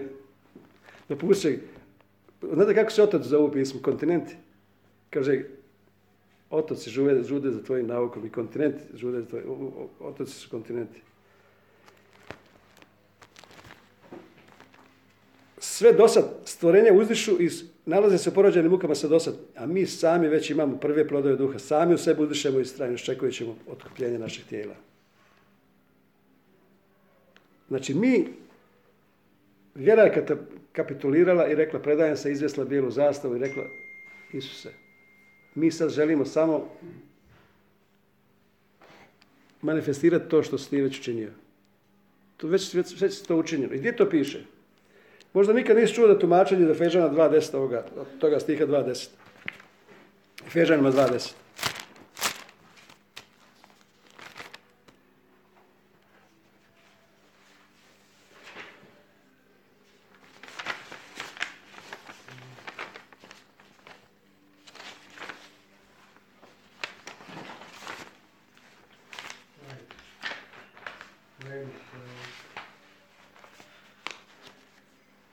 Efežan 2.10 piše ovako. Njegovo smo naime remek dijelo, ktisentes, stvoreni kao nešto potpuno novo, nikad neviđeno, ktisis, u Kristu Isusu, radi dijela, radi dobrih dijela, kod nas prevedeno radi dijela ljubavi, radi dobrih dijela agatos, koja je Bog unaprijed pripremio da u njima živimo. Zamislite to. Svi koji, koji ste do sada čuli da su vas tumačili da su to djela, djela koja mi trebamo činiti, to nisu djela koje mi činimo. Nego koja su dobra djela? Sve ono što je Bog učinio, kroz križ. Dao nam svoju pravednost, uveo nas u svoju slavu, iscijelio nas. Sve što piše u Efežama 2, piše da nas je oživio sa sobom, postavio sa desne strane. Sve što piše da nas je blagoslovio svakim blagoslovom. U, u, sebi nas izabrao prije postanka svijeta da budemo sveti bez mane pred njim u ljubavi. To su dobra djela koje on pripremio. I kaže u Filemon, neka vaša vjera bude djelotvorna i efektivna u spoznaji svakog dobra koje imate već u Kristu Isusu. Znači, Bog je, ova riječ, da je ono unaprijed pripremio. To znači, Isus je već pripremio sve, uveo nas kao što je pripremio u Edenskom vrtu, posadio Adam u Edenski vrt, znači već je bilo sve pripremljeno. Sve, sve stvoreno da uživamo, jer Eden znači uživanje. Znači, njegovo smo mi remek djelo, stvoreni u Kristu Isusu radi dobrih djela koja je Bog već napravio. Prohetimadzo, znači to je bila riječ koja se koristila u starom zavjetu zavjetu 40 kada bi jedan kralj dolazio u neke područje. Onda bi pripremali put, napravili put, cestu da on može doći tamo. I onda piše tamo nek se brda poravnaju, nek se doline ispune, nek se krivine isprave. Znači sve to, sve se moralo raditi da bi kralj mogao doći tamo. I onda i Ivan Krstelj govori da je on onaj koji pripremio put gospoda da se Isus pojavi. Prvi put on govori da je Isus Bog. To je bio za njih skandal. Kada je rekao da on pripremio put gospodu. Ali ta riječ da, da on pripremio put gospodu, to na grčkom jeziku se prevodi kao proheti madzo. To znači pripremiti put nama da živimo kao kraljevi. Oni koji vladaju, koji primaju izobilje milosti, dar pravednosti, vladaju kao kraljevi u životu po Isusu Kristu. Znači to znači da mi kraljujemo u životu, mi pripremamo put, mi pripremamo put Isusu da on dođe kada? Da ga nebo pridrži do sveopće obnove svijeta. Matej 19.28, ta riječ palingenes znači sveopća obnova, odnosno na novo rođenje. U Titu se ta riječ govori da, da, nas on, da nas je on rodio našu kupilju ponovnog rađanja obnove koju čini Duh Sveti. Ali sad se očitovala dobrota Boga našeg spastelja, njegova ljubav prema ljudima, tada nas ne zbog pravednih djela koje smo mi učinili, već po svom milosrđu, spasi kupanjem ponovnog rađanja, obnove koju čini Duh Sveti, koga obilo izdig na nas po našem spastelju Isus Kristu. Da opravdan njegove milosti budemo baštenici vječnog života. Znači, radi se o tom da Isus je nanovo rodio sve, nema pojedinačnog novog rađanja. On je nanovo rodio cijelo čovečanstvo, zato što sve u njemu se drži u redu i kad se on rodio, sve za njim moralo ići. Kad je on umro, sve, sve je umrlo. Zato što sve ovislo o glavi. Sve je povezano s glavom. Gdje nije povezano s glavom? Samo umovima ljudi. Kad se umovi ljudi usklade, kad vjerom doznajemo, kad riječ vjere probudi to, dobije otkrivenje, onda će se kroz, kroz taj kanal, jer vjera je umjetnost da, ti ne, da nevidljivo dolazi u vidljivo, odnosno, odnosno kanal kroz koji to stalno dolazi. Kad se, to, kad se poveže to od Isusove glave, kad, kad, kad se sinovi manifestiraju tako da isto misle i rade i govore kao Isus, odnosno da budu potpuna manifestacija Isusa kroz, kroz manifestaciju slave, tad će se automatski sve stvorenje vratiti u prvobitno stanje i sve će doći iz robstva raspadljivosti, znači iz područja vremena i prostora, u područje slave koje pripada sinovima. Jer glavno, glavna stvar koju, koja manifestira sinove je slava da privede slavi mnoge sinove. To znači ta dobra djela koja je Bog pripremio On je, ona, on je unaprijed pripremio da mi u njima hodamo i živimo, to znači da živimo u istini. Nemam veće radosti kad moje djeca žive u istini. Ne samo kad spoznaju istinu. Isus, Isus kaže, upoznat ćete istinu, istina će vas učiniti slobodnim istini kao ja. Ali nije samo bit u spoznaju istini, nego je bit u hodanju istini. E to je treniranje. Ja vjerujem da je to treniranje. Da iz dana u dan da se mi treniramo, da hodamo u istini i da, i da, i da vidimo, da vidimo što Daniel kaže, da ne ignoriramo ko su mi, a da ignoriramo sve ono što nas odlači od našeg identiteta u Kristu. Da svakodnevno znamo ko sam ja. Nekad te zadesi nešto i ti prvi trenutak reagiraš kao, sta, kao stari čovjek jer si tako naučio, a onda kad, kad Duh Sveti kaže, ej, malo, stani malo. To tebi ne pripada. Isus, Isus nema tu bolest. Da ti kažem ja nešto, kad se, poja, kad se manifestira slava, nijedna bolest nema mjesta, ne može ostati tu. Ja gledam juče kako su Metković opuzeni, gdje su prelazili, oni cestu, blokirali cestu na tri, na tri sata, jer hoće da im se napravi bolnica. I gledam koliko su ti ljudi potrebi tamo. A zamisli kad se manifestiraju Božji sinovi, samo i ti ideš tamo i, kaže Petar ide ulicom, otiđu pet, peto poglavlje dijela apostolski. Petar je naučio to, odnosno Boga je uveo u to.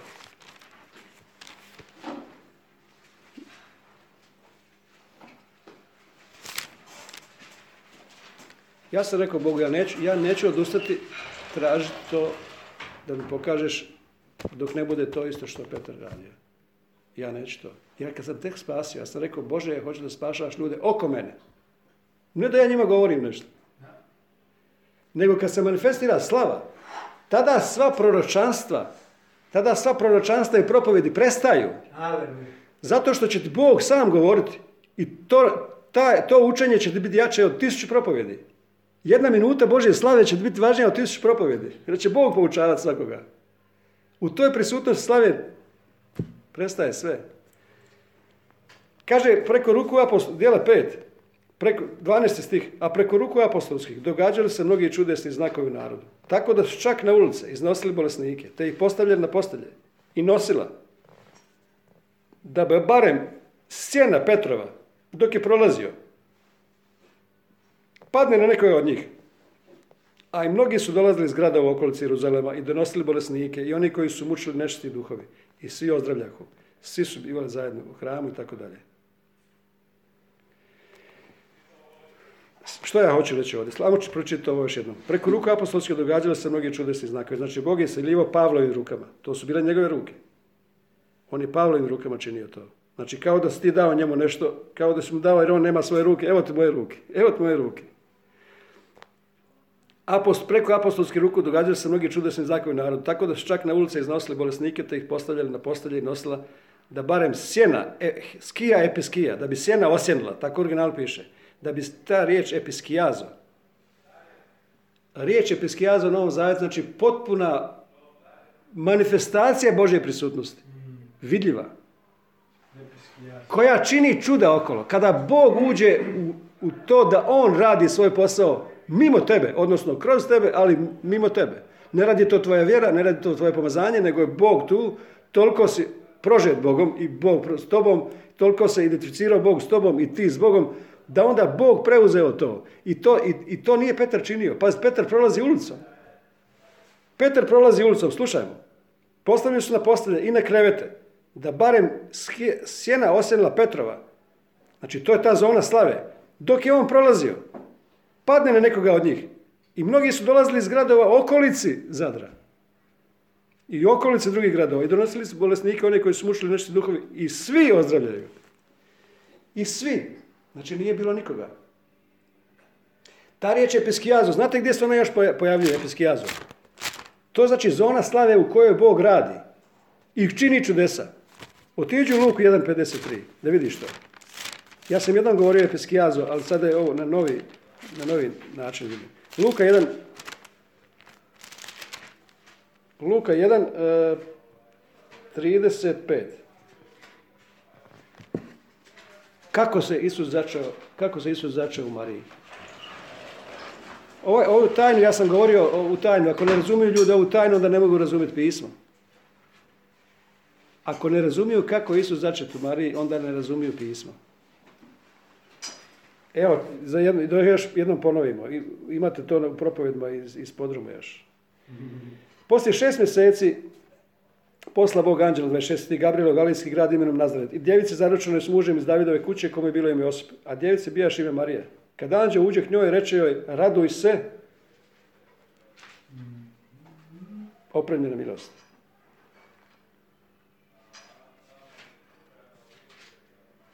Milost puna. Gospodin je s tobom i još kod nas, kod mene izostavljeno piše blagoslovljena s ti među ženama. To ovdje piše kod, u ovom kršćanskom sadašnjosti izostavljeno. Znači, blagoslov je bitan. Bio je blagoslov koji blagosilja svako sjeme, odnosno riječ, odnosno obećanje koje se ispunilo. Znači, potrebno je blagoslov da bi, da bi se riječ ispunila. Blagoslov je kao, kao kiša koja zalijeva to. Blagoslov, kao oblak koji to zalijeva. I onda što dalje piše? Na te riječi ona se pre- prepade i počne razmišljati što znači da je pozdrav. Anđeo reče, ne boj se Marija, jer si našla milost kod Boga. Evo ti ćeš začeti i roditi sina, komu ćeš naditi ime Isus. On će biti velik, zvaće se sin previšnjega, gospodin Bog dat će mu prijestolje Davida, oca njegova. On će vladat kućom Jakovljevom do vijeka i kraljevstvo neće ne imati imat kraja. Znači nema kralje, kraljevstvo njegovo neće imati kraja na zemlji, a ne na nebu. Kako će to biti, reče Marija, ja bih htjela to, ali nemam sjeme, nemam, nemam muža koji će mi dati sjeme. Duh sveti će se ići na tebe, odgovorio anđeo, sila previšnjega začinit ćete, zato ćete dijete zvati koje ćeš odzvati sveti sinu Božji. Gledaj, tvoja rodica Elizabeta začne sina u svojoj starosti, već je šesto mjesec trudnoće, ona koju zovu nerotkinju. I sad ključan, ključni, jedan od ključnih je ovaj 37. stih, u kojem je rečeno, kod nas nije tako prevedeno, u originalu je rečeno, nijedna rema Božja riječ upućena tebi nije bez sile da ostvari to što je rekla. Znači, riječ koja je upućena tebi ima silu da ostvari program koji je u nju upisan. Marija je samo rekla neka mi bude, pa onda neka to se, neka se dogodi. Budi mi po toj riječi. Budi mi po toj riječi. Znači, ona je se složila s tim što je Bog njoj rekao. On je to rekao i Zahari, jer Zahari nije vjerovao. Isti anđeo odlazi Mariji i Marija je vjeruje, ja bi to htjela, ali ne znam kako, ja mislim da mi treba sjeme od muža. Ona kaže, ne, ne, ne, ne, ne. Riječ je sjeme. Riječ je sjeme koje će se manifestirati, ali što je ovdje bitno? Ovdje je bitno da je ona bila blagoslovljena, da je tu bila prisutna milost, da je bilo tu Duh Sveti kao oblak slave koji je bio u pustinji nad izraelskim narodom noću i danju. Duh Sveti će naći, na tebe sići i sila, dinamis, sila previšnjega, epski jazo. To je ta zona slave. Znači, kao što je sjena Petrova skija episkijazo, sjena osjenila, znači to je bilo danju sjena koje je zaklanjala židovski narod u pustinji od hladnoće, a noću stup od oblaka, stup od svjetlosti, da ih osvjetljava da bude toplo, jer u pustinji je gladna noć. Znači, to je ta zona slave, odnosno prisutnost Božja, odnosno zona slave. U toj zoni slave se čine čudesa. Marija je bila u zoni slave, bila je blagoslovljena, bila puna milosti i Duh Sveti je bio sila, previšnjeg ćete zasjediti. Znači, u pomazanju postoji sila, ali kada sila dunamis pređe u episkijazo, odnosno slava kad se manifestira, onda nikakve bolesti ne mogu ostati tu. Ne postoji bolest koja može ostati u zoni Božje slave, jer Bog nije bolestan. U manifestaciji Božje prisutnosti ne može biti bolest. U manifestaciji Božje prisutnosti ne može biti siromaštvo. Jer znam dvojicu ljudi, odnosno trojicu ljudi koje znam da sam na njihovim službama 80 tisuća dolara manifestiralo. Njima se manifestiralo, novčanici bili puni, na bankovnim računima ljudi su odlazili i gledali šta je ovo. Znači u zoni slave je potpuno Božje bogatstvo, potpuna manifestacija Boga u svakoj sferi života. U sferi zdravlja, u sferi financija, u sferi međuljudskih odnosa, u, u, u, u sferi slave je sama Božja prisutnost kao da su u samom nebu, ali nebo je sišlo u zemlju. Za nebo je sišlo u tvoj život, samo se treba osloboditi, samo treba fares eksplodirati iz tvog, iz tvog stomaka. Iz nutrine tvog bića, da pročitam još jednom. Ako vjerujete da sam ja to o čemu piše Sveto pismo i da ste vi isto kao što sam ja, to znači u identifikaciji sa Isusom, tada će rijeke žive vode koja sam ja, poteći iz dubine vašeg bića, jer živa voda je Isus, i objaviti sina stvorenju. I prelijevat će se automatski slava u stvorenje. Prelijevat će se slava u stvorenje automatski kad se, kad se iz vas manifestira. I stvorenje će prijeći iz ropstva spadljivosti u slobodu slave koja pripada sinovima u kojih je uveo Isus. I otvorimo još i postanak 26. Za, zašto ja govorim ovo na početku? Na početku Gamaliel. Postanak 26 otvorimo. Postanak 26. poglavlje.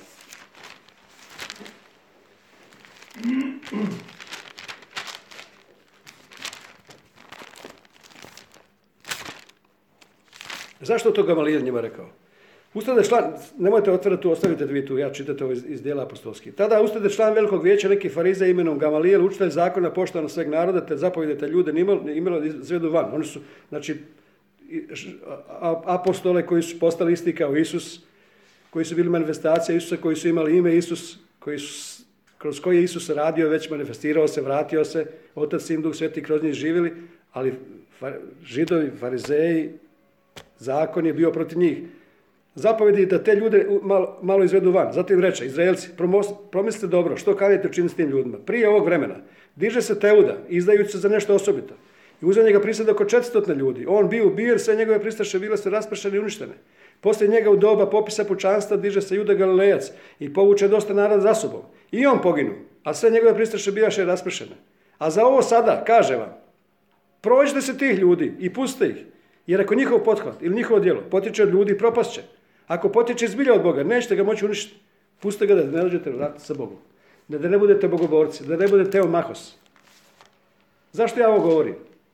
Zato što sve ovo što ja sada govorim, ja sam to doživio. Ja sam to doživio i ove riječi koje vam govorim su bile rema riječi u mom životu. Znate li da je moja mama Jelka, koja je umrla 2007. godine, ona nikad Bibliju nije čitala. Ona je imala otvorenu viziju koju cijeli život pričala. I otac moje njoj govorio, ne budi luda, šta je to, šta ti to govoriš? Ona njoj je imala otvorenu viziju i prema, tamo prema jednoj planini iz, iz, iz moje sobe. Ona je vidjela otvoreno nebo i vidjela zlatne ljeste s neba. I vidjela u anđeli gdje uzlede silaze i ona je govorila svom mužu, pogledaj to, nego biti luda. A ona gleda i ona govori, ona sma, stalno meni govorila, Jakovlje ljeste su DNK koje je spiralno, to su ljeste DNK u kojoj je Bo, Božji DNK, mi smo njegov genos, mi, mi smo njegovo sjeme. I on govori, Isus je rekao, Isus je Jakovlje ljeste, Isus je to što je uglavilo nebo i zemlju, povezalo nebo i zemlju. I naše utjelovljenje je, je povezano nebo i zemlju. Zato je Bog nama dao nebo. Više nije nebo, nebo Jahvino. Isus kaže, ja, ja sam dobio svu vlast na nebo i na zemlji, zato vi idete, isto dobili ste istu vlast. Isti autoritet, isto sve.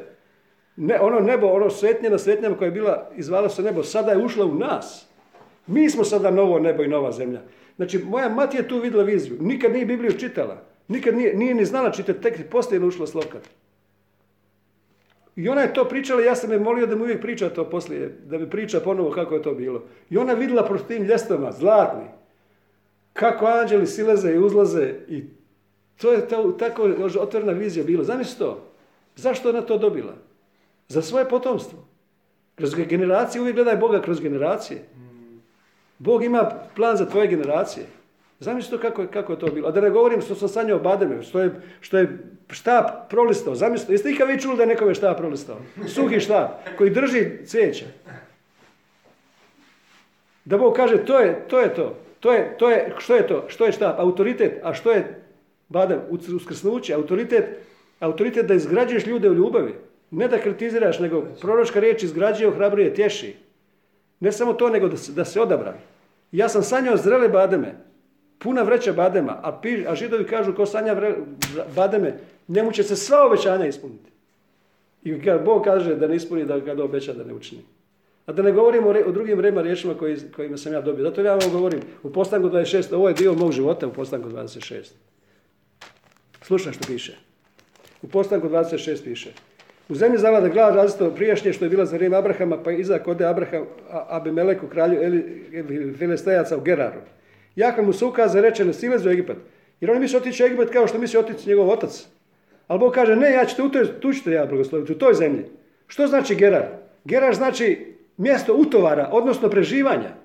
Znači utovar gdje si, uto, gdje si se hranio sa Božjem riječ, gdje si preživao sa Božjem riječ, gdje si razmišljao o Božoj riječi. To znači Hagar, znači preživati u Božoj riječi. Kao što krava preživa. Pogledaj kako je Bog stvorio krave. Znači ti preživaš riječ, ti razmišljaš riječ, ti utovaraš riječ. Mjesto utovara. I kaže u 12. stihu, Izak je si onom kraju, rodilo mu stostruko, Jahve ga blagosilio, taj čovjek bio sve bogatiji da bi postao vrlo bogat. I sad da preskočim malo. Stekao je stada ovaca goveda, tako da su filistejci zavidjeli. Zato filistejci zasuše sve bunare što su i sluge njegove oca skopale vrijeme njihova oca Abrahama i napuniše ih zemljom. Znači sve, sve ona- sva ta otkrivenja koje je on naslijedio od oca Abrahama i od svih i koji on još, ti dobijaš otkrivenja od svojih duhovnih očeva, ali ti sam dobijaš otkrivenja. To su izvori, to su bunari. Ali onda dođe, dođu ljudi koji ispunjavaju s čime? S tjelesnošću, sa zemljom. I onda idu u svom životu ode, i odu u tjelesnost i ostane bez ploda. 17. ih tako Izak ode odande postavi svoj šator u Gerarskoj dolini. U Gerarskoj dolini, u Gerar. U mjestu utovara, u mjestu preživanja riječi. I nastani se ondje. Bog mu rekao sam tu. Izak iskopaj bunare za vodu što su bili iskopani u vrijeme njegovog oca Abrahama. Filistejci zasuli. On je nazvao istim imenima kojim je zvao njegov otac, ali kad su Izakove sluge, dok su dolini kopali, onda bijaše bunar sa živom vodom, pastiri iz Gerada pozvađaše s Izakovim pastirima govoreći, naša je voda, bunaru daju ime Esek, što znači svađa, spor. To je bila udruga sve, sve, staro za novo. I njihova je voda. I ja to dao tu vodu. Ja sam to dao. Jer kad, kad se dogodilo sve ovo, ja sam pitao Boga, daj mi pokaži negdje u pismu što se ovo događa sa mnom. I da Bog je odveo tu. Ja sam dao to, evo, ja sam to osnovao i ja sam, to je bilo prva otkrivenja staro za novo, znači novi čovjek nema veze sa starim čovjekom, novi čovjek, to je početak otkrivenja. Kad sam ja išao sve dalje i dalje tražeći živu vodu, Bog me odvojio, odvojio i onda sam otnuo udrugu Svete Cvitalo i dao sam je Svete Cvitalo. I onda što se dogodilo? Kad sam iskao po drugi bunar, te se i zbog njega svađali, nazva ga imenom sitna, što znači neprijateljstvo, svađa. Opet svađa. Ja opet ostavio. Ostavio ime, ostavio novac, ostavio sve i krenuo dalje. I što sam napra- napra- našao dalje? Zbog njega, kaže onda, odande se preseli, iskopa drugi bunar. Kako vi ne vidite da je mene Bog uvijek vodio tamo gdje sam trebao biti? Kroz sve to me Bog vodio ka izvornom mome pozvanju, odnosno ka tome gdje sam trebao biti stalno. Znači ja sam se pomicao, kada gledate na karti, kad gledate na karti, Izak se pomicao upravo tamo gdje je trebao biti. Nakon svega toga, zato što Daniel kaže, Bog izvodi sve na dobro. Kroz što god prolaziš, znaj da Bog vodi sve na dobro. I kaže, ovdje piše, zbog njega se nisu svađali, pa ga zove imenom Rehobot, protumači. Jahve nam dao prostor da se na zemlji umnožimo, da se proširimo. Znači, perec, raširit će se lijevo i desno. I od tvoje će potomstvo za ra, zadar, naseliti opustile gradove. Razumiješ ti koje je to obećanje? To je u meni obećanje živo. Ali to nije samo moja vizija, nego Bog povezuje seme i zemlju, nego je to vizija svi oni koji slijede to. Amen. Zato što ne postoji jedan čovjek koji to radi, nego postoji ljudi više koji tu idu. Koji su u jednom duhu, u jednom savezu, u jednom evanđelju. Koji imaju ista otkrivenja. I koji imaju isto pomazanje. I koji imaju istu slavu. Jer zašto služi Petrovska služba? Dok svi zajedno ne dođemo u jedinstvu vjere punini, punine veličine Kristove. Dok svi zajedno ne dođemo to, znači dok svi to ne vidimo. Da dođe sve pod jednu glavu. I što dalje piše? Rehobot znači dosta mjesta ima za sve. Prostor da se umnožiš. Odande se popne u Beršebu. Iste mu se noć ukaza Jahve i reče ja sam Bog oca tvoga. A Beršeba znači izvor, Ber znači izvor, a Šeba znači šabat, počinak, znači sedmorostruka zakletva, znači sedam. Ja sam Bog oca tvoga Abrahama, ne boj se, ja sam s tobom blagoslovit ću te potomke ti umnožiti. I onda, se, onda je ovo sve pet. Sve pet. Sve pet, da, ćete na strani što sve znači sve pet. Kad sam dobio to ime nisam ne znao koliko je to bogato. Sve pet znači punina milosti. Odnosno, kala, kola, kad isto rekao svršeno je. Prevod hebrejske riječi svršeno je, znači punina milosti. Sve pet. Pet je broj milosti. Sve je o milosti. Znači, to sve pet znači sve je o milosti. Jer pet je milost. Broj pet. Hej, s kojim je stvoren svijet. Nisam ni znao, ja sam mislio da je sve pet, to je ono, i u slengu hrvatskom kada je sve dobro, petorostki blagoslov. Kako, kako živiš? Evo životari. Kako živiš? A, bolje ti, bolje nego ja. Ne znam kakvi odgovore ima u pozdravu. Kako živi? Evo životinjari. Kako živiš? Evo malo, evo kako drugi hoće. Sve rijeđe se čuje da neko kaže sve pet. Ne, naš direktor, moj Danilo je govorio, ne tako dobro kao ti. Kako se, ne tako dobro kao ti. Sve manje se čuje to sve pet. To samo djeca sad daj pet. Sve pet. Blagoslovit ćete potomke množiti, zbog Abrahama sluge tvoga. I kaže, slušaj se ovo je ključno, ovo je isto jedno od ključeva da znaš poredati svoj život prioriteta. Izak podigne žrtvenik, znači zahvalnost Bogu na prvom mjestu, Bog na prvom mjestu. Drugo, postavi svoj šator, znači na drugom mjestu obitelj. I onda rad za Boga, jer to prije nije radio. Prije je obitelj zanemario, a radio je za Boga. Na drugom mjestu je stavio karijeru, biznis, posao stavio na drugo mjesto, a obitelj na treće. Prvi put vidite ovdje, On se posvađa sa Filistejcom zato što je imao takav prioritet. Imao je, imao je posao, karijeru, biznis, služenje Bogu na drugom mjestu, a obitelj na trećem. Ali kad je posložio prave stvari, Bog na prvom, a na drugom mjestu Bog i obitelj, na trećem mjestu Bog i posao. Bog je na svakom mjestu kad je na prvom mjestu. I njegove sluge počeo kopati bunar. I šta se, kad je taj, kad je taj poradak uspostavio, to je prava manifestacija. Tada, piše, isti ti ljudi, Abimelek dođe. Zašto su došli meni, kaže ovaj Izak. Kad me mrzite, kad ste otjerali. A on kaže, jasno, vidimo da je sad Bog s tobom.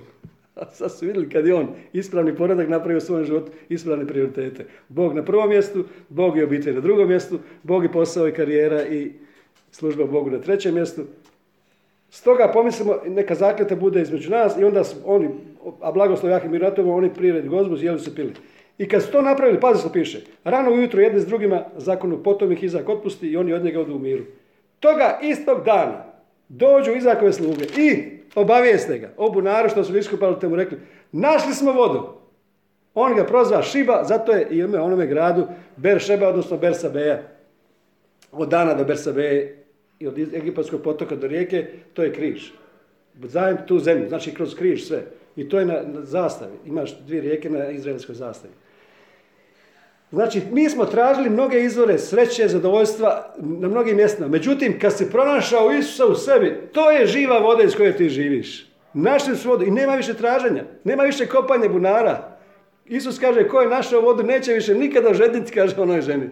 A ova vodu koju ću ti ja dati piti, nećeš nikada žedniti. Jer ti u svijetu hraniš vuka, on sve u šumu gleda. Tjelesnost je nezasitna. Ali kad si našao u sebi Isusa živu vodu, onda se ti odatle hraniš. Onda se hraniš sa Isusom, živi sa Isusom i onda se Isus manifestira. I onda živi Isus kroz sve nas. Jer to je On htio. To je Božja želja bila. Ja sam Božja ideja. Ja sam njegova najbolja ideja koju je ikad imao. Ja sam rezultat njegove želje da on živi u meni svojim životom, da živi kroz mene. I da ja zajedno živim s njim i da sve ono što on napravi, da kaže meni, bravo, to si ti učinio. Toliko je Bog dobar. Haleluja. Amen. Amen.